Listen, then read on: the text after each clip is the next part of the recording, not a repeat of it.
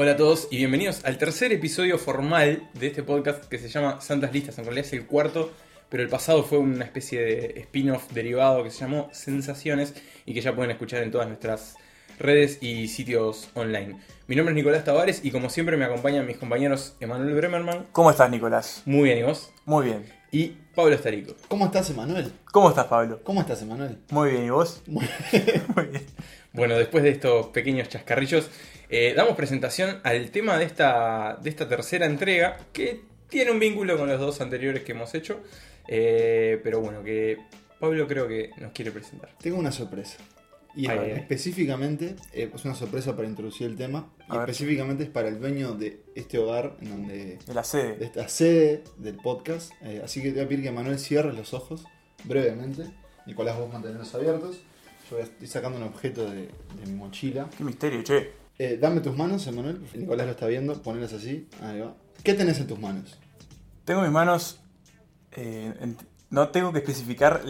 la persona. Ah, bien, bien, bien. Como tengo en mis manos un portarretrato. Bien. ¿Y qué hay en ese portarretrato? En el portarretrato hay una persona. Sí, una foto. Una foto. Claro. Una Y- foto de una persona. ¿Te animás a escribirla rápidamente? Sí, este de- es un señor, cuarentón, casi cincuentón. Eh, tiene una cámara, una cámara de cine, una cámara de, de rodaje, de filmación. Y tiene una barba y un bigote muy característico. Y está cruzado de piernas. Bien. Y ese señor es un grande del cine. Exacto. Y este es un episodio muy esperado para Emanuel y por eso le hicimos este regalo que después lo vamos a, a poner en redes sociales y es para su biblioteca. Pero muchas gracias. Muchas Así gracias. que- Qué bueno. mamadera, ¿eh? no, porque sin insulto, por favor. Bien que a mí todavía no me trajiste nada. No, pero ¿Eh? ya, ya te A mí no tocará. me, tra- ya a mí te no me regalaste nada. Me pones. Cuando sea un episodio especial para ti, te Ah, hará regalo. dale, quedamos Eh, ¿Les parece si presentamos al nombre de la foto? Y lo ponemos acá al lado para que acompañe el podcast. Empezó como fotógrafo, pero su verdadero talento se revelaría capturando imágenes en movimiento. Fue tan amado como odiado por sus actores. A varios los volvió locos, pero nunca dejaron de venerarlo. Es considerado uno de los maestros absolutos del arte de hacer cine. En su tercer episodio, Santas Listas presenta sus películas favoritas de Stanley Kubrick. Bueno, hoy lo que vamos a hacer en realidad, como esto es muy dinámico, vamos a hacer un pequeño cambio de formato. Por lo general nosotros, en, la- en las dos primeras, las dos primeras entregas, lo que hicimos fue cada uno presentaba su lista puesto por puesto y íbamos debatiendo a medida que, que se iban mencionando cada una de Sí, uno a uno. Uno a uno, exactamente. Al final poníamos en común las tres listas y hacíamos la lista definitiva que simplemente se, se hablaba, se decía cómo era el, el orden. Hoy vamos Hoy- a hacer otra cosa. Hoy vamos a hacer otra cosa. Exactamente lo que vamos a hacer es, cada uno de nosotros va a decir sus listas, pero de corrido. O sea, vamos a hacer puesto 10, cada uno dice su puesto 10, puesto 9, cada uno dice su puesto 9, y así sucesivamente. Eso sin explicarlo, o sea, simplemente damos el nombre de la película. Cuando los tres planteamos nuestra lista completa, hacemos la lista final y ahí sí debatimos. Ahí vamos diciendo, bueno, la lista final quedó en el décimo puesto tal película. Y ahí todos decimos qué nos parece Sensaciones. sensaciones de cada uno estamos combinando ya proyectos. Este, y así hasta que, bueno, hablamos de las 10 películas que están en nuestra lista definitiva.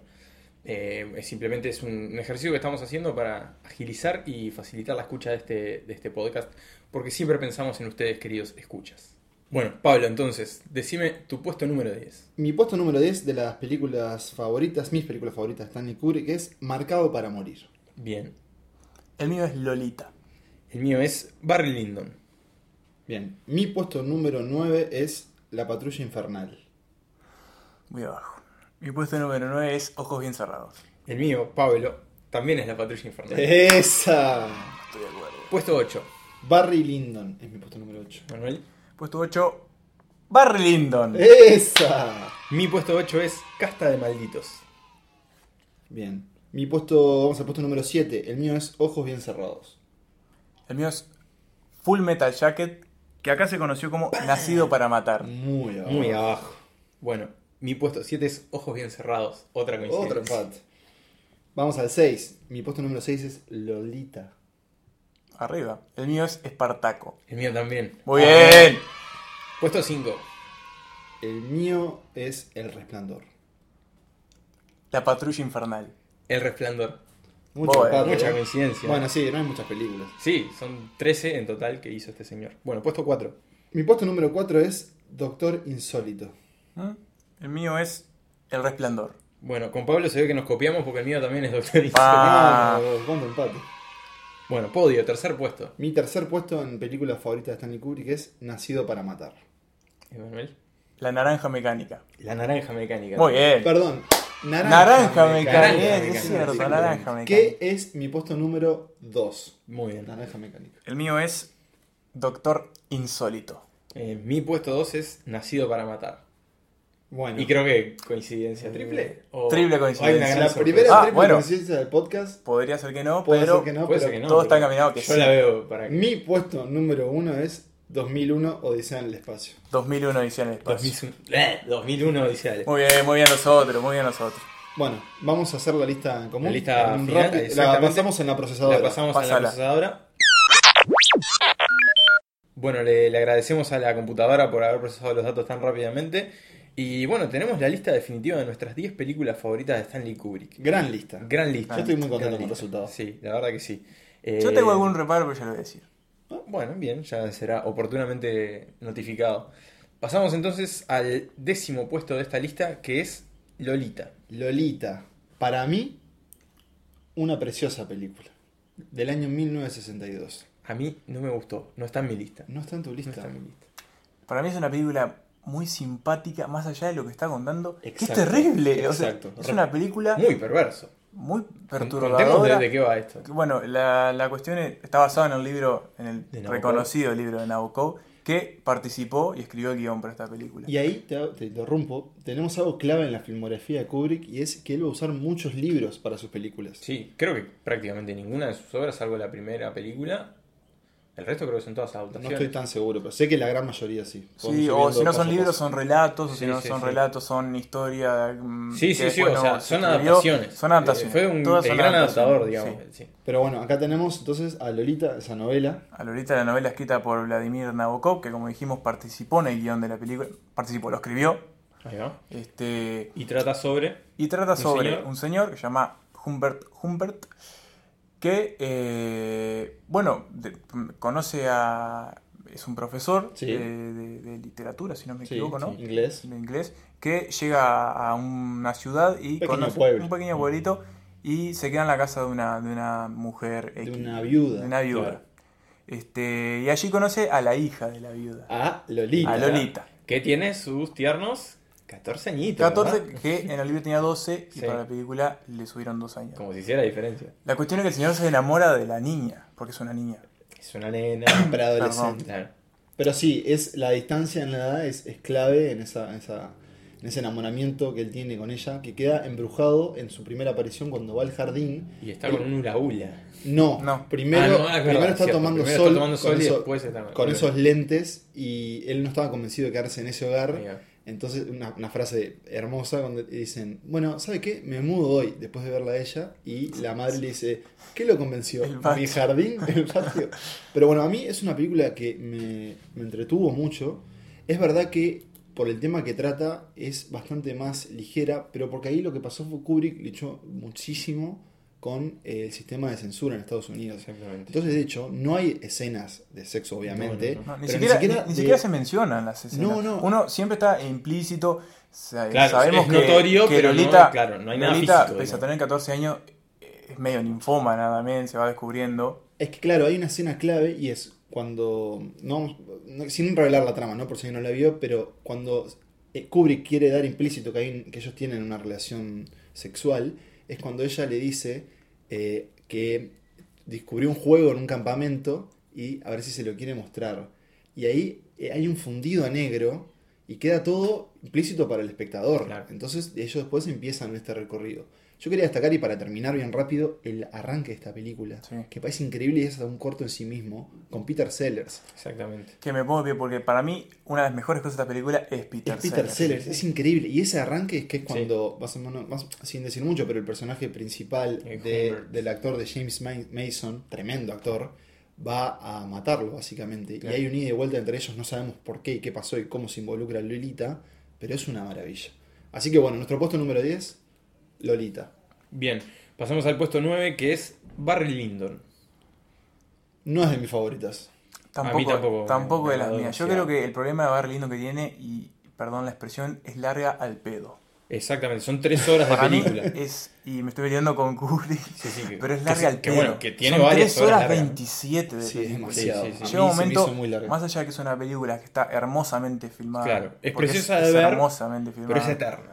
con, todo lo que técnicamente este, metió Kubrick en el cine. eh, pero es, es- tiene el problema de que es, llega un momento que la empezás a sentir y la empezás a sentir fuerte. Yo no la pude ver de una sola tirada. Sí, yo, Yo la vi de una sola La tirada. en dos mitades. Pero, pero es cierto que se siente. Más allá de eso, creo que una que lo que puede ejercer como cierta fascinación en la película es que uno está enganchado a la historia de un personaje que es bastante repulsivo. Claro. Porque si bien este empieza como un tipo que, bueno, va escalando. No, no contamos lo que era, primero que nada. La historia es, eh, bueno. De, Sobre Barry Lyndon. Claro, que en el principio se llamaba Redmond Barry, Sí. un irlandés. Que bueno, este, la historia cuenta, la película cuenta cómo va escalando eh, de castas, de casas, se puede decir. Claro, es como una. socialmente, su claro, escala Una, socialmente, claro. una recreación histórica. A través de eso, bueno, participa en la guerra de los siete años entre siglo Francia, XVIII estamos siglo hablando, para que se den una idea. Este, bueno, conoce, unos, conoce nobles, este, hasta que, bueno, al final consigue algo que le permite ascender de, de, de casa, de, de clase social, este, y se convierte en Barry Lyndon en el del título. Yo sé que Kubrick no quedó muy contento con la recepción de la película, Sí. que fue vista como, fue vista como aburrida. Claro. Sí. Y supongo que, no sé si con el tiempo mejoró esa percepción, pero igual fue premiada por, por muchas Sí, por y hay, labores hay muchos, por técnicas. ejemplo, Scorsese la considera una de sus películas favoritas y de lo mejor que ha hecho Kubrick. O sea, Sí. es como muy divisiva, Y digamos. si no me equivoco, fue la película que más éxito, tu- más éxito tuvo de Kubrick en los premios Oscar, Claro. tuvo cuatro. pero no así, Sí, en, son técnicos. No así en el público. Exactamente. Este, yo, algo, lo que a mí no me gusta de esta película principalmente es el protagonista. Me parece que, Está la, Ryan, la- la policía de la crítica. La policía de la sí. crítica no vino. Ryan Lynn parece que eh, no tiene cara de nada. Y, Mirá. Estás muy, Es un- hoy es un poco con, con insulso. tus categorizaciones estás muy polémico. Sí, eh, y no sé si lo sabían, pero eh, la productora de la película, Kubrick, le obligó a elegir uno de los 10 eh, actores principales mejor eh, rankeados en ese momento. Y primero se le ofreció a Robert Redford, que la rechazó. Ah, mirá. Y después, Creo que hubiera sido Por- una película más sí, interesante. por que motivos que desconozco, este Ryan O'Neill estaba como uno de los, de- en ese momento, como uno de los 10 mejores actores del No mundo. lo tenía muy visto. La peli se estrenó en el 65, capaz que en ese Sí, entonces. había Ahí, algún acá, acá es cuando nuestra edad se revela, Se revela, ¿verdad? Sí, totalmente. Pero, bueno, ya nos podrán decir. Pero bueno, no quería dejarse pasar ese dato, me pareció interesante. Invitamos a alguno de los escuchas mayores que si sabe algo de- del señor Ryan O'Neill que nos diga, porque bueno, nosotros lo, lo teníamos poco visto. Este, lo- yo por lo menos creo que fue la primera película Sí, con su cara que no, veo. lo- no recuerdo haberlo visto en otra película. Bien. Bueno, pasamos al octavo puesto, que es el gran blockbuster de, de Kubrick, Espartaco. Espartaco. Espartaco. Y su película, Menos la Kubrick. película menos Kubrick, Menos- de- menos de Kubrick. Kubrick. No está en mi lista. Mm, No sé, mm, no entró. Tal vez podría haber entrado, pero no entró. Otra, otra Los dejo ustedes. longitud, Sí. ¿no? Eh, o sea, otra de tres horas. Las personas claramente tenían otra tolerancia en cuanto a. Bueno, Era- era la, cine, era era otro cine. la época del cine con intermedio. O sea, la película tiene una pausita en el medio que, que hoy es algo que se ha eliminado. Es que es Creo que desde El Señor de los Anillos que no hay una pausa en el medio de una película. Sí, sí. Bueno, incluso El Padrino también tiene sus intermissions, como le llaman. Eh, Espartaco, para mí es una película sumamente épica y- y, tiene escenas que son gloriosas. Sí, sí. O Eh, sea, la cantidad de gente que hay en escena. eso es impresionante. Hay muchos extras y sí le reconozco que el diseño de, de- o sea, de vestuario, de recreación, que por momentos igual es hasta como Medio teatral, digamos. teatral y pictórico. Claro. Ves escenas que parecen cuadros, pero eso es imponente. Ahora, la historia a mí en particular no me llegó. No sé ustedes. A, a mí llegó, creo que también se, se estrenó en un momento de que, si nos ponemos a pensar, Espartaco es un esclavo que es vendido como gladiador este, y luego se En la revela época de los, en la Roma- época de los romanos. Va, época- últimos Sí, años sí. de la República Romana. Ahí va, este, bueno, hace un levantamiento de esclavos, este, una, otra, una de las escenas impresionantes, cuando se rebelan y, y toman esa escuela de, de- de gladiadores. Van y bueno, reclutando otros esclavos y forman un ejército, Un de combate ejército. contra las legiones de Roma. Este, yo creo que, que en el momento que surgió la película, década del 60, lucha por los derechos, creo que la resonancia también puede haber sido Sí. mayor.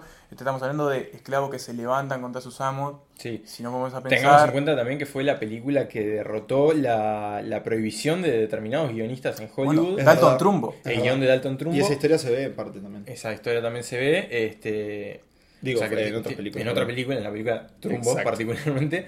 Este, y bueno, tiene esta película, haciendo un paralelismo por ahí, que, porque bueno, Kubrick metió mano, pero digamos que acá el dueño del circo era Kirk Douglas, el protagonista. Que tenía Eh, un peso, un peso pesado. pesado. Digamos que ese era el Tom Cruise de su época, digamos que Tom Cruise así deshace películas. A su merced. A su merced, bueno, acá fue una cosa así, fue el que lo contrató a Kubrick, que hizo un trabajo de obrero, pero bastante sólido y la película... es- Sí, también- creo que él también no fue que después la. la... Dijo, bueno, no, hice lo que tenía que Sí, hacer. pero no creo que en ese sentido que hizo un trabajo poco digno. Claro, el director anterior eh, de esta película era Anthony Mann y lo echaron. A la semana... Anthony Mann, si no me equivoco, sí. Y ahí entró el Y Stanley. adentro Ahí- Kubrick. ahí va. Lo, quiero, decir- lo último que quiero decir de esta película es que después de esta película, eh, Kubrick y Kirk Douglas no se pudieron ver nunca, Nunca más. más en la cara. Nunca más se pudieron ver. Es que, y bueno, Douglas eh, habló peste de Kubrick. De Kubrick ya vamos, y si uno conoce su labor detrás de cámaras, es un tipo complicado. Ah, sí. Complicadito, eh. Y según creo que el día que lo agarraras, este, Era como se te levantaba de tocaba, la cama, sí, exactamente. Siguiente película. Bueno, pasemos al séptimo puesto, que se trata de La Patrulla Infernal, eh, conocida en inglés como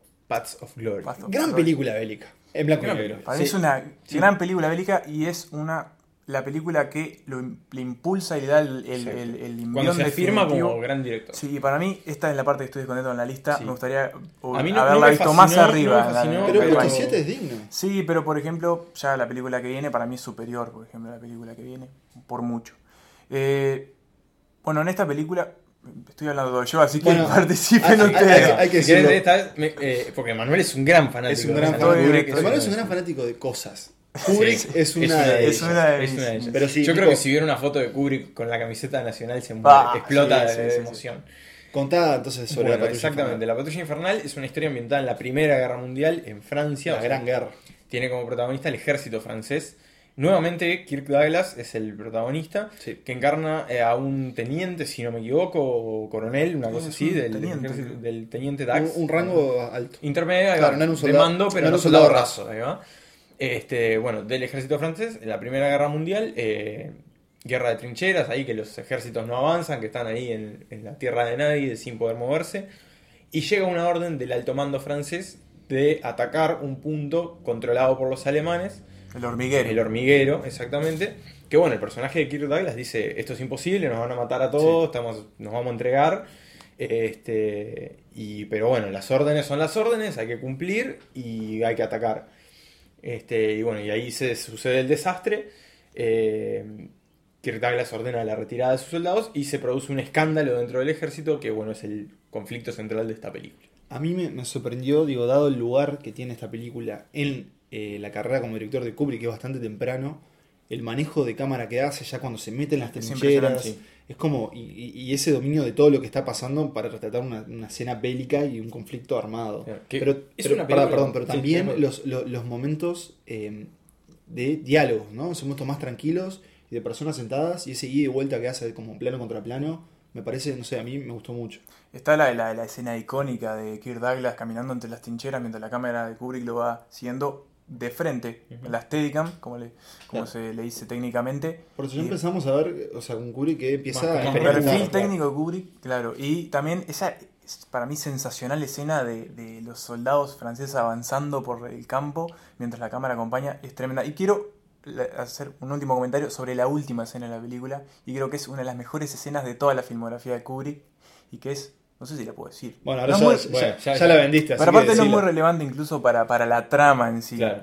Decila. Eh, están los soldados franceses, este, después de que pasa todo lo que pasa en la trama de la película. Eh, Kirk Douglas está de fuera, mi- mira por la ventana, es una especie de Está bar, de teatro, ahí va.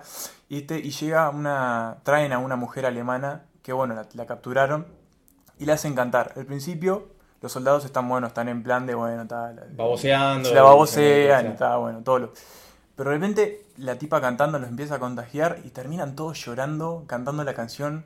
Para mí eso es tremendo y es tremenda declaración antibélica. Sí, eso, Y- eso es lo que iba a decir, que a pesar de ser una película bélica, creo que es la más antibélica de todas las películas Sí, sí. Que, que ha hecho Kubrick. Y Bien. esa escena a mí me encanta personalmente. Bien, pasemos entonces al sexto puesto, que es la última película de Kubrick, Ojos Bien Cerrados. Y una, hay que decirlo, una de las presencias más marcadas en Claro. este podcast antes Por ahora es el hilo conductor. Y es digamos. que hemos hecho una evolución, hay que decirlo, hemos hecho una evolución que hemos pasado de Tom Cruise a Nicole Nicole, Kidman. Kidman, que fue su pareja, y bueno, ambos trabajaron en esta película dirigida por Kubrick. Ojos bien cerrados, Ya hemos repasado su trama en los capítulos anteriores. Sí, Yo creo que tal vez podemos decir rápidamente, brevemente. Claro, ¿por qué nos impacta esta película? Eh, yo quiero recomendar un ensayo que salió hace poco de eh, la cuenta Nerd Writer en En YouTube, que habla de cómo esa película inmers- eh, sumerge al espectador en ese, ese ambiente que eh, Kubrick crea con, con esa filmación que hizo que le llevó un año. Creo que Sí. tiene el récord de, De de- Thomas. tiempo, sí, de- no solo de como Thomas, sino 300 de, y pico de días. de rodaje. No, como, como 500. 400, 400, 400, 400, días, sí. No, o sea, más Es más- una, es una monstruosidad. Sí, sí. sí, es un disparate. Incluso para Kubrick. E incluso para Kubrick era un Y, y en el documental, hay un documental que es Stanley Kubrick A Life in Pictures. En un momento Tom Cruise eh, re- cuenta cómo era esa filmación y una cosa, una escena que pensaban que le iba a llevar un día, le llevaba una semana. Claro. Él los tenía hasta el hartazgo. Pero bueno, creo que el resultado se puede ver en las actuaciones y también en el nivel de fotografía y el manejo que hace con esas transiciones, cómo ingresa a los cuartos, cómo sale. No sé, creo que tiene un valor muy destacado. Y además, si uno la ve muy joven, también es una película fuerte. Sí, Sí, es muy erótica, muy erótica. muy erótica. Este, sí. A mí se me hizo un poco pesada, sin embargo creo que dentro de la filmografía de Kubrick sale bastante bien parada. Necesitas más acción en, en tu Kubrick. Sí, yo necesito más, más, más dinamismo. Este, sin embargo, bueno, me parece que es una película que está muy bien lograda. En el apartado técnico ni que hablar, la música es muy llamativa, es de esas Mm, melodías sí. de piano medias extrañas que, que son muy cautivantes. Y bueno, creo que creo que a nivel general es una película muy sólida. Para mí tiene, tiene una película con muy buenas actuaciones y que además tiene eso que vos decís, Pablo, que este presenta como una especie de, de segmento de la película muy onírica, que bueno, es todo el Bueno, es una película muy onírica Sí. en general. Este, y creo que es una película que está injustamente golpeada. Porque hay muchos que ¿Y piensan... por qué? No. Porque fue la última, tal vez. Yo estimo porque si uno se pone a re- repasar la filmografía de Kubrick, está en un nivel menor. Pero eso no significa que sea mala. Tal vez por la Pero, comparación... Pero, perdón, menor en realización o en qué? Porque es, es- está estupendamente hecha. Tal vez, no sé, el guion. Yo no entiendo por qué tan, tan- fue tan criticada. Pero- Sí, bueno, es una película que, que- que divide, incluso ya uno puede mentarse a comentarios o lo que sea, críticas, y se puede dar cuenta claramente que, que son las más resistidas también. El por qué, y no, no sé dónde lo podría saber explicar, es un guion un poco más simple Mm. que alguna de sus películas, y tal vez no, no, no sé, no tiene el renombre, por ejemplo, de películas como El Resplandor o 2001 o Doctor Strange, lo que ya vamos a hablar, y tal vez por eso. A mí es una película que personalmente me gusta y creo que está bien lograda incluso este, dentro de su filmografía. Bien, bueno, llegamos a la mitad. Quinto puesto, El, El Resplandor. Resplandor. Y acá Emanuel Brownman se frota las manos porque son sus dos ídolos. Frente Unidos. a frente. Unidos, Avengers pero enfrentados. presente. Claro, o sea, unidos pero separados. Stanley Kubrick por un lado, Stephen King por otro. Exactamente. ¿no? El- SK, SK. el autor del libro en que nuevamente se basa esta película. Eh, yo la puse bastante alta, la puse en, bueno, en el puesto número 5, Bien, sí, que es en el que coincide, y Nicolás también. Yo quiero contarles que esta película yo la vi cuando era niño y me quedé enfermo un día, no fui al colegio y estaban dando una película, El Resplandor. La película de una familia que va al hotel, que tiene que encargarse de cuidar el hotel, eh, padre, madre, hijo, Jack Nicholson y. Shelley Duvall. Shelley Shelley Du- Duvall. Shelley Duvall y mamita que me estaba enfrentando. La vi de principio a fin y tuve mucho miedo porque no es una película para que vea un niño. No, para nada. Porque en ese hotel pasan cosas. Pasan cosas, exactamente. Eh, bueno, la historia de la familia Torrance, eh, que bueno, tiene ese gran dilema de que Kubrick le cambiaba de- detalles a la, al, al Detalles de Bien- para hacer bien- quemar y- a, y lo a sacó de quicio, claro. Bien cambiados, porque una adaptación no tiene que ser el libro repetido. Sí, es cierto, No, es por cierto. supuesto, por Es supuesto. cierto. Pero bueno, ta- estamos hablando de Stanley Kubrick y eh, lo estaba haciendo para fastidiarlo, parece. Claro, bueno, así, así terminaron, ¿no? Completamente peleados. Sin embargo, creo que el resultado es, Sí. es muy bueno. Es una película que, que- que realmente inquieta. O sea, no, no- no voy a decir que me dio miedo, pero te deja como No, bueno, tenso. Te yo deja que como, es una- bueno, está. Es una película que da miedo. Eh, la, la atmósfera en que te mete, terminás perseguido. Claro, es como una Empezás ansiedad, para como una ansiedad que Sí, sí. está brava. Ese, que la, la claustrofobia Claro. que te genera. No, y ese hotel que es laberíntico, que no sabes bien para dónde van, Claro, quién y que las cómo. cosas cambian de lugar y es como muy raro todo. Y para mí lo que tiene esta película y lo que da el tamaño que tiene Kubrick, y es que es una película icónica en que uno recuerda escenas de principio a Claro. fin por el diseño y por cómo están filmadas. lo- Visualmente es memorable. Claro, entonces vos tenés como símbolos que, que podés recordar muy fácilmente. Es el niño andando en ese triciclo, las gemelas, el ascensor y la sangre. La sangre. Y La obviamente, escena Jack- del hacha. por favor, te, cedo, te cedo que la describas. Bueno, eh, nada, sí, eh, eh, como, como pueden asumir, eh, hay algo malo en este hotel. Eh, concretamente está bastante embrujado y eh, el que sucumbe, digamos, es el padre de familia, Jack Torrance, interpretado por Jack Nicholson. Que bueno, eh, en un momento se decide a matar a su familia de enloquecido. Es progresiva. la Es, va progresiva, va de a poquito. Y no te queda muy claro si es por un tema de que él no está muy bien, de, no tiene todos los patitos alineados, o si el hotel también mete mano ahí, ¿no? Este, bueno, en un momento se pudre todo, agarra un hacha y sale a correr a su, a su esposa. Ella se encierra en, en, una- en un, Baño. en un baño del hotel. Y él con el hacha empieza a pegarle a la puerta. eh, va rompiendo, va rompiendo, va rompiendo. Hasta que abre un- una ranura, asoma su cara y con una hermosa sonrisa de enfermo mental. Dice, aquí está Johnny, que bueno, es una de las Here's frases Johnny. Here's Johnny, una de las frases más memorables del cine. Yo creo que incluso las personas que no vieron esta película Conocen esta conocen escena. esta Sí, escena, sin duda. aunque sea por una parodia de Y algo. incluso el afiche en el que está esa toma y la cara de Nicholson. Yo no tengo claro qué otro afiche se usó para esta película, hay pero uno, por lo menos en hay Uruguay, amarillo medio extraño. Sí, pero es como el más conocido. En Uruguay el que ibas a alquilar era ese, el Sí, resplandor, sí. letras negras y Jack Nicholson. Yo creo que esta película, eh, en el matrimonio Torrance, tiene su punto máximo y su punto más bajo.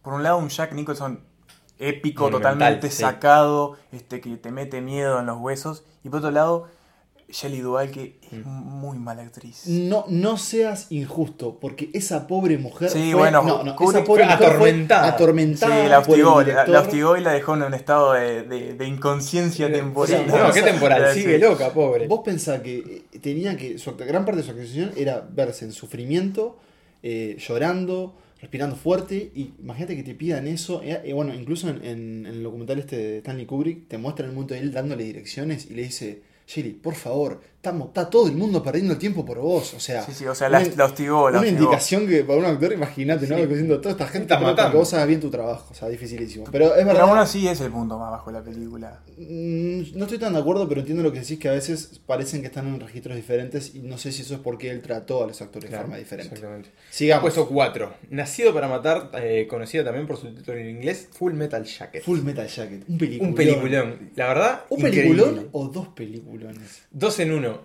Porque Y Eh, es sí. ese gran problema de por qué yo la puse tan alta. Pero ves, a mí me gustó, porque acá lo que tenemos es una película que empieza retratando el entrenamiento de un grupo de, de Jóvenes sol- soldados de jóvenes soldados la, mejor, estadounidenses. la mejor parte de la película. estadounidenses.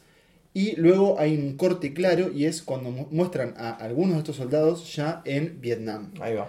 Y claro, es un corte muy marcado en el que entonces uno puede decir que hay dos películas en una, por eso decíamos. Pero para mí lo que habla es de un director que es capaz de irse fuera de la norma y contar, contar, no- no es como, contar como él lo quiere. Entonces tenemos toda esa gran, gran parte, pero porque es muy entretenida, porque tenemos a este eh, sargento Sí. Sargento que entrena a estos, per- a estos, a estos soldados y les da una catarata de insultos. Claro, es una normal. Entonces, claro, no es difícil, Que, ojo, es difícil reírse. Es un, es un militar Fue, eh, claro, verdadero, claro. Es, eh, Ese era su no- trabajo. Y él dijo, en esta película hice cosas que yo en la vida real no haría. O No. que no les diría a los soldados. Así no se puede tratar a un soldado. Ya, y además tiene un- una, una escena inicial increíble que es a- cuando le están cortando Están el pelo a todos. Y bueno, y una gran actuación de Vincent Donofrio. Sí, por ahí. Excelente. Entonces, por eso entonces un Que hace. Adolescente No, casi, y que yo no sabía, él engordó como 20 kilos. Él no era tan gordo. Claro. Pero engordó para ese papel y hace este soldado que, eh, bueno, es eso, está excedido de peso y le cuesta al principio del entrenamiento estar a tiro con el resto. Y con Y- una escena en el baño que los que la vieron saben que es Ah, increíble sí, por lo que hace Donofrio. sí. Tan terrorífico como Jack Nicholson. Sí. Sí, La verdad a- que al sí. nivel de... Yo quiero dejar claro algo en esta lista, es que, por ejemplo, nosotros estamos viendo películas en el octavo puesto, noveno puesto, pero no estamos hablando de malas películas y hasta ni siquiera de buenas películas. Son películas increíbles, pero lo que pasa... Bueno, no sé si tanto. Bueno, yo para mí, ¿eh? Full Metal Pero- Jacket, yo la puse en el séptimo lugar. Ah, yo estoy con Emanuel. eh. para mí. Y es una película que a mí me encanta, pero lo que pasa Bueno, es que... sí. Yo quiero Estamos decir- hablando de Stanley Kubrick. Voy a hacer un entonces- paréntesis. Yo, y quiero agradecer a, esta- a santas listas, ¿verdad? Porque yo no es que le, le, le hubiese escapado a, a Kubrick, sí había visto varias de sus películas, pero la gran mayoría no.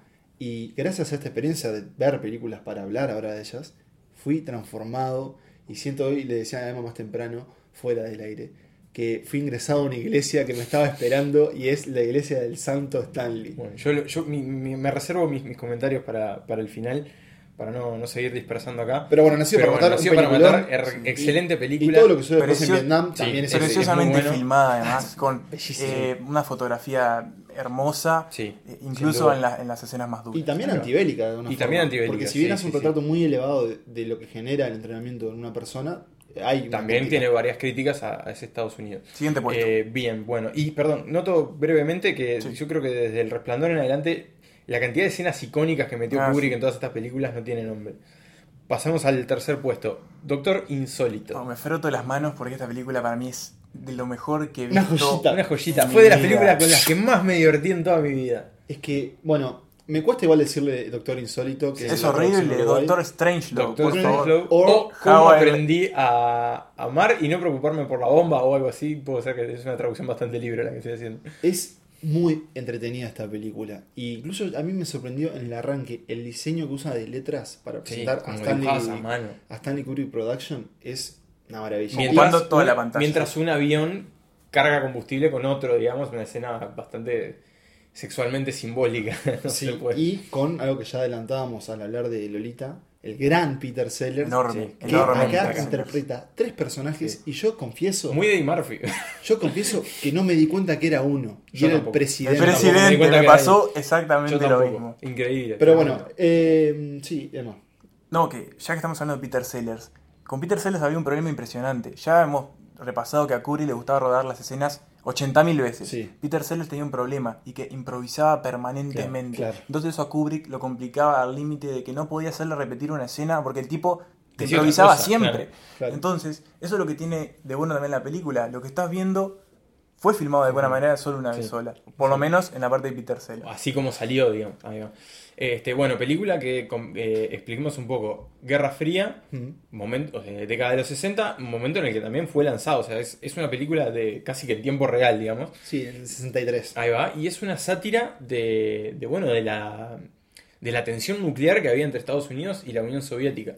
La película plantea a un general del ejército estadounidense que, que se vuelve loco y ordena un ataque contra la Unión Soviética con bombas nucleares. Pero lo ordena de una forma muy inteligente que hace que... Claro, que no haya forma de cancelarlo. Exacto, que la burocracia que lleva a que él pueda ordenar ese ataque no lo puedan detener Claro. de- a través de métodos tradicionales. Exactamente. Entonces empezamos a tener... Como diciendo, che, no sean boludos y no tiren esa atrás, bomba, claro, que nos morimos Claro, todos. Empezamos a tener una acción dividida en tres partes. En el cuartel, en donde este, este sargento General, ordena ese ataque, general. eh, perdón, general, ordena este ataque y después se va a generar una especie de eh, contrafuerza del propio ejército. Claro, Una escaramuza. Para frenarlo, claro. Por otro lado, tenemos eh, la los aviones que están yendo hacia Rusia. En concreto, un avión. Un avión, no, al principio son, Son varios. Son varios, pero, Pero van quedando, no, van al principio menos. son varios, tenemos unos protagonistas y después los van eliminando, eh, va. haciendo que no... que vuelvan. sí. Y después tenemos en el Situation Room. Claro, O- no, eh, la War, War Room. La No sala fighting de in the guerra. war room. La sala de guerra la en sala donde de guerra del el Pentágono. presidente de Estados Unidos, interpretado por Peter Sellers, Ahí va. discutiendo con, un Con montón de, con un montón de altos mandos este, militares sobre esto que está pasando, Claro. que es una locura. Y el embajador ruso, Sí. que llega, bueno, ahí como para tratar de dar una mano. Y el otro general que no puedo dejar mencionarlo porque es también tremendo lo que Sí, hace con es- sus caras. No recuerdo el nombre del actor. ¿Cómo es el actor? No me acuerdo. Bueno, ya te lo decimos, pero es probablemente que sea, y si no esto lo, Ah. lo cortamos.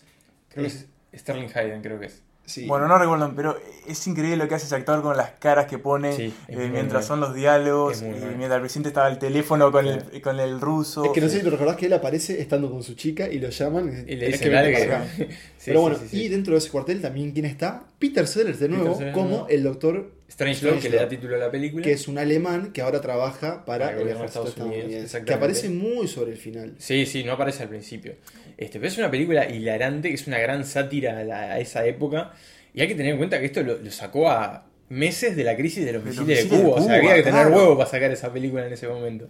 Este, entonces, bueno, creo que el resultado es una película muy divertida, que hoy se puede ver con el, el beneficio del tiempo y que sigue siendo igual de magnífica. Y es cortita. Y es cortita. Eso Sí, es Entonces una que gran la ves en ¿Cuánto una, una Una hora y y media. 28, 32, no recuerdo. Yo quiero dar dos apuntes. Uno, que aparece el gran James Earl Jones, Sí, que es uno de los primer pilotos. Y otro es que si los que vean Lolita van a ver que en un momento el personaje de Peter Sellers, que él es una especie de guionista de televisión bastante pervertido, en un momento él se disfraza de un profesor de teatro alemán y hay ahí como, porque es- esta película es anterior a Claro. Strangelove, hay ahí como esa primera especie de personaje que hace Sellers de este eh, persona con un acento alemán totalmente remarcado y casi caricaturesco, Sí, sí. que después va a repetir en, Str- en Strangelove para resultados hilarantes. Ahí va. Segundo puesto, Naranja Mecánica. Naranja. Otra Mecánica. película Otro icónica. peliculón. Sí. Eh, voy a contar otra nueva anécdota personal, si me permiten. Bien. Y es que también esta película yo fui un día a alquilarla en DVD y les confieso que de nuevo sabía que era una película de culto, que todo el mundo lo había visto. Y dije, bueno, dale, me la llevo. Y la verdad es que creo que la- el personal del video me tendría que haber frenado porque yo no estaba pronto para ver lo que iba a ver. Y esta película es, de nuevo, ya lo usamos la palabra, es icónica y probablemente sea uno de los disfraces más utilizados en Halloween. Sí, sin duda. Y su. Y su... Emma, contanos de qué trata. Porque yo sé Te que dejamos, morís- ya te levantamos yo sé el que veto, te morís de ganas. Antes que diga que nada, esta película la vi por primera vez. ¿Para esta lista? No, no, para esta lista Ah. no. No, no, no. Con un gran seguidor de, esta, de Santas Lista que es Emi Craño. Un saludo para Un él. saludo para él. La vi con él y él se va a acordar seguramente cuando. Ganador del sorteo de la semana pasada. Ganador del sorteo. Exactamente. Eh, la Naranja Mecánica. Futuro distópico. Inglaterra. Inglaterra. Eh, Alex y tres amigos se dedican a la violencia. A la última Son una violencia. pandilla. Son una pandilla que se dedica a golpear viejos, violar mujeres, este, juntarse a. Cosa de todos los días. Sí, ¿no? cosa de lo que hace uno con los amigos, sí, básicamente. sí, bueno. En lugar de ir a un partido, va Y a con, con una vestimenta muy particular. Muy particular, eh, que es un traje blanco con ciertas protecciones en las va. partes pudendas. Sombrerito y negro. Sombrerito negro. Y el ojo delineado. Y bastón. Y en, bastón. en Alex. Ahí va. En los demás, no. La cuestión es que, bueno, después de hacer sus tradicionales rondas de violencia, eh, Ultraviolencia. de ultraviolencia, por una cuestión que pasa dentro de ese grupito, a Alex lo captura la policía, lo manda a la cárcel y ahí le proponen, entre es una especie más de coerción, de que una propuesta, Claro. de someterse a un tratamiento para curar esa, ese ansia de violencia que tiene. Que también es una escena más famosa, que es el, el método Ludovico, se llama, o tratamiento Ludovico, en el que se abre los ojos con unos ganchos al, al Sí, para que tipo atado a una silla mientras le pasan horas y horas de violencia. Otra imagen muy retenida en Sí, la en la historia del cine. claro. Y un dato que yo quería agregar, y es que esta película, Kubrick llega después de haber querido hacer una biografía de Napoleón. Una película que nunca pudo hacer Que Kubrick. nunca pudo ser, no lo logra. Y, Y de la que también derivó Barry Lyndon. Claro, También. y esta, bueno, la naranja mecánica llega después, este, cuando ya estaba ya establecido como, Sí, sí. como cineasta y como hombre de familia. Y bueno, viene con esto que aparte después en Inglaterra fue muy polémico porque hubo muchos ataques de violencia que después se los acreditaban a las personas que habían visto naranja, la naranja mecánica. Entonces era como bastante criticada en ese sentido por ese retrato de la violencia. Y de escenas de, muy gráficas. Y muy fuertes incluso para, para, para la actualidad. Este, yo creo Sí, que sí, esta, es esta- una película hipersexualizada. Sí, y es una película que creo la precede su reputación. O sea, creo que todo, la mayoría de los que por lo menos este, estén un poco al tanto de, o lean un poco de cine, aunque no hayan visto La Naranja Mecánica, saben de qué va, Mm. conocen sus escenas más icónicas, Sí, saben que hay un permanente uso de la música de Beethoven, porque Alex es fan. Mm. Este, y bueno, yo creo que es una película fantástica que resiste el tiempo, se puede ver un montón de veces si se tiene el estómago para hacerlo, eso sí, porque es una película muy violenta. Y como, bueno, a diferencia de, de otras películas de Kubrick, tal vez con un ritmo más pausado, acá creo que Es te retiene dinámico, constantemente y pasa de escena No a otra nunca. con siempre algo nuevo. Siempre lo que- como que nunca sabes, no te puedes imaginar Siempre para dónde va a ir esta presentarte película. algo más de este mundo. Claro, ya usa, y también usando múltiples técnicas, por ejemplo, el- el- la cámara rápida o la cámara lenta, permanentemente. Entonces, Y sin duda el papel, uno de los papeles más recordados de Malcolm, Malcolm McDowell. Muy joven. así que bueno, es un- para mí es una película fantástica y está tipo, no sé, en mi top 10 seguro de las mejores películas. ¿Merece este segundo puesto? Merece, Yo creo sí, que sí, sí. sí, merece. Y solo, solo está en el segundo puesto porque por encima hay una obra maestra. Bueno, nos ponemos de pie ponemos figuradamente de pie, sí, para sí. decir el puesto Y número ponemos uno. la música de fondo para decir que nuestro primer puesto es Tan, tan, 2001 tan. Odisea del Espacio. No que sé, repito, es una obra maestra. no sé cómo catalogar esta película. Es, bueno, es inabarcable. Nicolás dan la clave ahí, porque yo también, confieso, no había visto esta película. También la había esquivado. ¿Sabes por qué? Porque uno tiene esa idea de que todo el mundo a veces te dice, tenés que ver esto, no puedes ir no- sin ver esto. Claro. digamos. Uno siente que esto es como una tarea. Pero yo, abierto por las santas listas, la vi Y no encuentro otra definición que la que hace Nicolás y es eso, es una obra maestra. Y siento que recién al, haberla visto una sola vez, estoy todavía ante un montón de visiones re- repetitivas para seguir encontrando cosas. Porque desde el arranque con eh, esos monos este, primarios antes del hombre, eh, la transición del hueso que luego es la nave, desde ahí ya es, es una maravilla. No sé, no, no sé ni cómo empezar, tal vez ustedes me pueden ayudar. Es que me parece que desde el punto de vista argumental es muy complicada definirla. Claro. Porque el argumento es la evolución del hombre. En sus múltiples Y acepciones. la tecnología. Y La la tecnología y su tecnología. Pero eso está más secundario. Yo creo que la La trama. religión, o sea, la trama es- Es como hay de todo, es como sumamente abarcativa y épica y es como indescriptible. es, y es una película clave en la historia del cine. ¿Cuándo la vieron ustedes? Yo la había visto hace algunos años, no ¿En la recuerdo tele? específicamente. No, creo que la vi en internet. Eh, y ahora la vi de nuevo. Este, bueno, me tomé la molestia de verme las 13 películas. Eh, nada, reafirmé lo que ya, lo que ya conocía. Si tengo que explicar de qué va la película, es como casi imposible. O sea, empieza con estos monos ahí que encuentran una especie de monolito negro. Lo tocan y empiezan como que, como que descubren cómo usar herramientas. Y después la película da un salto al futuro. Una de las este, elipsis temporales más largas. más larga de, del- sí, del sí, sí, cine. sí, de millones de años. A mí lo que, lo que me sorprendió. Y ahí, Perdón, sí, perdón que termina. redondeo ahí, eh, aparece, primero aparece una especie de científico que va a la luna a reunirse con gente y explicar que apareció otro, Otro de estos monolito. monolitos. Y parece como que la el- película va por ahí. Y después de repente en realidad cambia a dos astronautas que están en una nave que va a Júpiter. Y como su relación con la computadora de la nave, que HAL es una 9000. computadora. HAL HAL 9000. HAL 9000, que después los quiere matar. Entonces es como que son varias cosas en el mismo tiempo, pero a su vez están todas conectadas. Es un poco. O sea, después todo cae en su lugar y se entiende todo perfectamente, pero transmitirlo Bueno, es imposible. no no, se entiende yo creo que es, perfectamente. yo Bueno, creo que es una sí, película bueno. para decodificar cada vez que la ves. Yo la vi de vuelta para esta lista por tercera vez. La primera vez que la vi, la vi en un ómnibus, este, en una pantalla de computadora. Me quería matar cuando empecé a ver lo que era. Eh, fue hace muchísimo tiempo, hace uno como 6, 7 años la vi por primera vez. La vi después de vuelta como hace dos años y ahora la volví a ver por tercera vez. No sé, es una película que algunos califican como aburrida, pero a No, mí personalmente... No, no, a- cualquier cosa ser? menos aburrida. No, pero hay- Aburrida hay- puede, ser que puede ser que no le, no le entiendas el final, Pero hay, mucha gente, no, recolgada, hay bueno, muchísima sí. gente que la cataloga como, como aburrida y eso no se puede negar. Para mí es una película que no cansa por la cantidad de, de, de decodificaciones y de acepciones que uno puede tener. Es como decir Pablo, ¿es un monolito solo o son cuatro? No sé. Eh, ¿Quién lo puso? ¿Por ¿Por qué, qué lo puso? se revela HAL 9000? Eh, uno puede estar constantemente de- de- descubriendo cosas nuevas en 2001 Odisea en el espacio. Y por eso me parece que es tan trascendental para la historia del cine A y de la cultura. Me impactó, al, eh, sorpresiva, no sorpresivamente, pero me impactó muchísimo el uso y el retrato que hace de el espacio y de las naves, digamos, la vida en el espacio, eh, los personajes, cómo se mueven en las naves, que giran, que van, cómo hace el uso de la gravedad para la época. Me, me pareció increíble y siento que un montón de películas de ciencia ficción que, a modernas, contemporáneas que yo vi, ahora entiendo de dónde sacaron mucho. Claro. Está Sí, todo acá sí, en está todo ahí. 2001, Está todo Odisea en el ahí. espacio, o sea, ese uso de, la- de las maquetas para, para tradición, el uso de la música.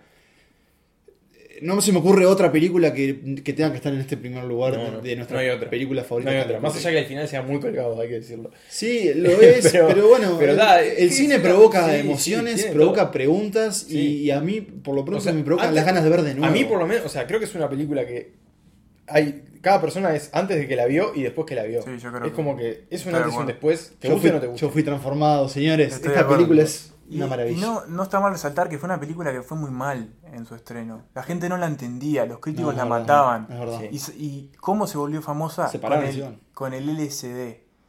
Con la el, droga. el mítico viaje. con Siempre la las droga, drogas ayudando. Con la droga. Fue una Bueno, película. es que es muy lisérgica en una bueno, secuencia en sí, particular. claro. Tiene ese, ese, Ese viaje ese astral. viaje sí. astral de 10 minutos. Dejate y que, dejate que Interestelar. o Claro, sea, es esto, Bueno, Interestelar es. Sí, sí. Sí, Está es todo, está es todo ahí. Está todo acá. Es Todo una película Nolan. está, todo ahí. Pero ¿por qué ayudó las drogas? Bueno, porque se generó como una especie de che, vayan a ver. Drogado. Drogados, andaba esto, drogado, claro, este, está, el, sí. ultimate, el Ultimate Trip. claro. Bueno, Era gente- bueno, y con el paso del tiempo se fue ganando el respeto que creo, Creo que que merece. porque hay una- varias obras de Kubrick que les pasó lo mismo. Igual, de todas formas, yo creo que esta película puede generar otro estado simplemente eh, sin consumir Sin- drogas sin para verla y No, bueno, yo no consumí tampoco, droga yo para verla. dejarse, dejarse llevar simplemente por lo que uno está viendo en pantalla. Así que ahí teníamos El puesto número uno. Bueno, que corran a verla si no la han 2001 visto ya. Odisea en el espacio. Repasamos rápidamente la lista de nuestras 10 películas favoritas de Stanley Kubrick. Puesto 10, Lolita. Puesto 9, Barry Lyndon. Puesto 8, Espartaco. Puesto 7, La Patrulla Infernal. Puesto 6, Ojos Bien Cerrados. Puesto 5, El Resplandor. Puesto 4, Nacido para Matar. Puesto 3, Doctor Insólito. Puesto 2, Naranja Mecánica. Y puesto 1, 2001, Odisea del Espacio. Para mí una gran lista. Para mí una gran lista. Y podemos decir que muchas de estas películas se pueden ver en streaming. Sí, es verdad. Y es vamos verdad, a decir dónde las van a ver. Eventualmente les diremos dónde. Sigan Bueno, atentos a nuestra página. exactamente, ya lo dijo Emanuel. Bueno, muchachos, ¿qué aprendimos hoy? ¿Qué aprendimos de esta lista? Aprendí que me ten- tendría que haber eh, hecho una reverencia mucho antes a este, a este gran maestro del cine que es Stanley Kubrick y que siento que recién estoy conociendo y, y más allá que ahora vi sus películas, quiero saber cómo se hicieron y qué estaba pensando él mientras las hacía. Yo, cre- yo creo que lo principal eh, que hay que destacar de Kubrick es que nadie queda indiferente cuando ve una película de Kubrick. Jamás puedes ver una película de Kubrick y salir diciendo, "Ah". no, no, no. O te fascina, como me fascina a mí y también porque a ustedes, o te parece una porquería sub- supervalorada, no sé lo que- dije ahí. Pero me parece que es un, es un director que despierta pasiones encarnizadas, pero que es uno de los grandes maestros de la historia del cine. Y influyó generaciones enteras de directores Y sigue influyendo. y sigue influyendo. Si uno ve este, el cine de, de- de Nolan, el cine de Spielberg, el cine de, de, bueno, Scorsese, Sí, hay un montón. están, Kubrick están todos. Y para mí es uno de los, que- uno de los cinco mejores directores de la historia. Kubrick está en todos. Sí. Nico, Bueno, yo lo que tengo que decir es que previo a esta lista había visto las clásicas, las icónicas, pero no conocía muy en profundidad la, la obra de Kubrick. Eh, pero bueno, después de haber visto toda su filmografía, en, en un principio como que me pasaba de que, pa, este tipo, ¿en serio? ¿Qué garrón decías? ¿qué? Que- Como que ¿Qué- no qué? me llegaba mucho. No te hablaba. No, me- no sé si es que no me hablaba, pero no sé, me parecía como un denso, bastante insufrible con sus películas. Después vi otras, repasé otras y me empezó a caer bastante mejor, empecé a considerarlo de otra forma y me voy con un balance bastante positivo de su obra y de su figura. Creo que sí, obviamente es uno de esos directores que si te gusta el cine tenés que ver al menos cuatro o cinco de sus películas. Eh, y creo que es un gran director, es un tipo que tenía las cosas muy claras, que, creó, creó un estilo dentro del cine, tipo que también operaba dentro de Hollywood, no nos olvidemos de eso, que es bastante complicado a veces hacer cine de autor ahí. Tiene varias películas que, bueno, no, no sé si son las tales obras maestras, pero tiene cinco o seis películas increíbles, asombrosas, llenas de escenas icónicas y fundamentales, y creo que ese es como su gran valor. No sé si me voy como miembro de la, de la iglesia de Kubrick, pero me voy aplaudiéndolo de Miembro honorario. Miembro honorario. Sí, invitado. Podés venir a misa. Ahí va. Yo, yo quiero destacar dos cositas más si me da el tiempo. Siempre viéndola. Después nos me dicen que es muy largo. Es que lo que quiero decir es que Kubrick dejó una película trascendental en cada uno de los géneros que tocó. En Es verdad, es un tipo que- que cambió el no cine en cada no uno. de hizo los para- que- Cambió el terror con Resplandor, cambió la ciencia ficción para siempre con el 2001, la, el modo de mostrar la violencia con la naranja mecánica. Nada, eso. Y improvis- eh, dejó patentado un millón de técnicas como el Steadicam impresionante que hacen casi todas sus películas, los zoom, los silencios, todo. Bueno, Ah, no sé. Muy bien. Gracias Stanley entonces por tanto cine. Bueno, eso fue todo en el tercer programa de Santas Listas. Los esperamos. No se olviden que la semana que viene tenemos otro episodio de Sensaciones. Sensaciones. Y dentro de 15 días el cuarto capítulo de Santas Listas. Muchas gracias por acompañarnos, muchachos. Un honor como siempre. Hasta la próxima. El gusto fue mío, muchachos. Santas Listas es un podcast creado, producido y conducido por Emanuel Bremerman, Pablo Starico y Nicolás Tavares. Nuestra música es utilizada bajo licencia Creative Commons y procede de www.bensound.com. Nuestra identidad visual fue diseñada por Santiago Musetti. Pueden seguir a Santas Listas en Facebook y encontrarnos en Twitter e Instagram como arroba santaslistas. Hola a todos, bienvenidos al tercer episodio de este podcast que se llama Santas Listas y en el que mi nombre es... Perdón, dije cualquier cosa. Tremendo. ¿Cómo tenés en el cuarto, papá? No, tercero, cabeza. El otro fue el espino. Bueno, pero No. a efectos se No, El, el podcast en el que mi nombre está, porque fuera de este podcast no es mi nombre. Mi nombre es Julián Ocona. Acá no. Bueno, ya, ya que sabemos. Eh, No saben ni, ni qué hacemos. Estamos en el orden. Ya perdimos el orden. cancelamos hoy. Somos, tan- somos Star Wars, boludo. Ya perdimos Por el motivo de orden. fuerza macho. Va. que ahora me estoy cagando de risa.